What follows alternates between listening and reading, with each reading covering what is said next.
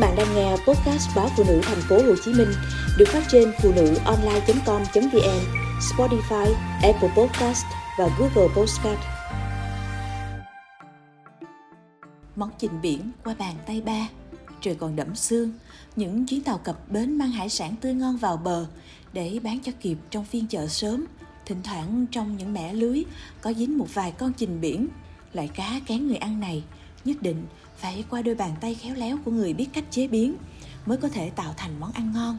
Dù là ăn với cơm trắng hay chấm với bánh mì nóng đều rất hợp. Trình biển có thể chế biến thành nhiều món ăn hấp dẫn như um, nướng, nấu chua, nấu cháo. Nhưng cả nhà tôi thích được ba nấu cho món cà ri trình và trình xào xả ớt. Độ béo và thơm của món ăn chẳng thua kém gì so với nhà hàng cao cấp – nhìn sơ qua dễ thấy, chình sông hay chình biển đều trông giống như con lương đồng. Nhưng chình biển có kích thước to hơn và nhiều xương dăm. Loại xương này khá nhỏ, nhưng bén. Nếu không loại bỏ kỹ hết xương, người ăn sẽ dễ bị hóc hoặc bị đâm vào miệng. Đó cũng là nguyên nhân mà nhiều người không cho trẻ nhỏ ăn loại cá này. Để có món ăn ngon, chình biển vừa mua về phải làm kỹ và sạch ban đầu ba tôi dùng tro chà sát trình để cho ra hết lớp nhớt trên thân rửa qua 4 năm bận nước sạch, sờ vào thân trình thấy láng mịn là đã đạt yêu cầu. Sau đó ba làm sạch phần nội tạng và tiếp tục dùng dao lặn hết phần xương dăm. Chỉ còn lại phần thịt, trình được cắt thành từng khúc tròn, vừa ăn rồi ướp với các gia vị cơ bản. Với một con trình khoảng một kg rưỡi, bà sẽ chia làm hai để ướp và chế biến. Nguyên liệu chung để ướp trình cần phải có xả, ớt, muối, đường, bột nêm, Món trình nấu cà ri thì ướp thêm phần bột cà ri, không bỏ bột ớt.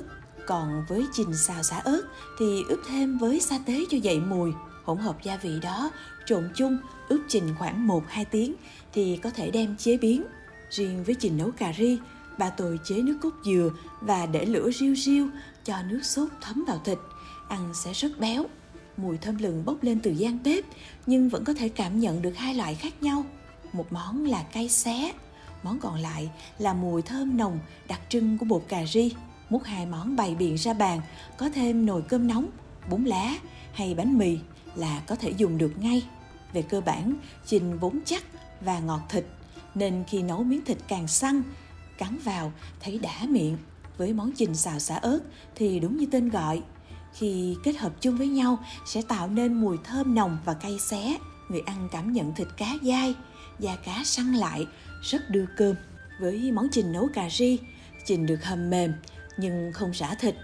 Lớp da cá mềm cắn vào như tan chảy trong miệng.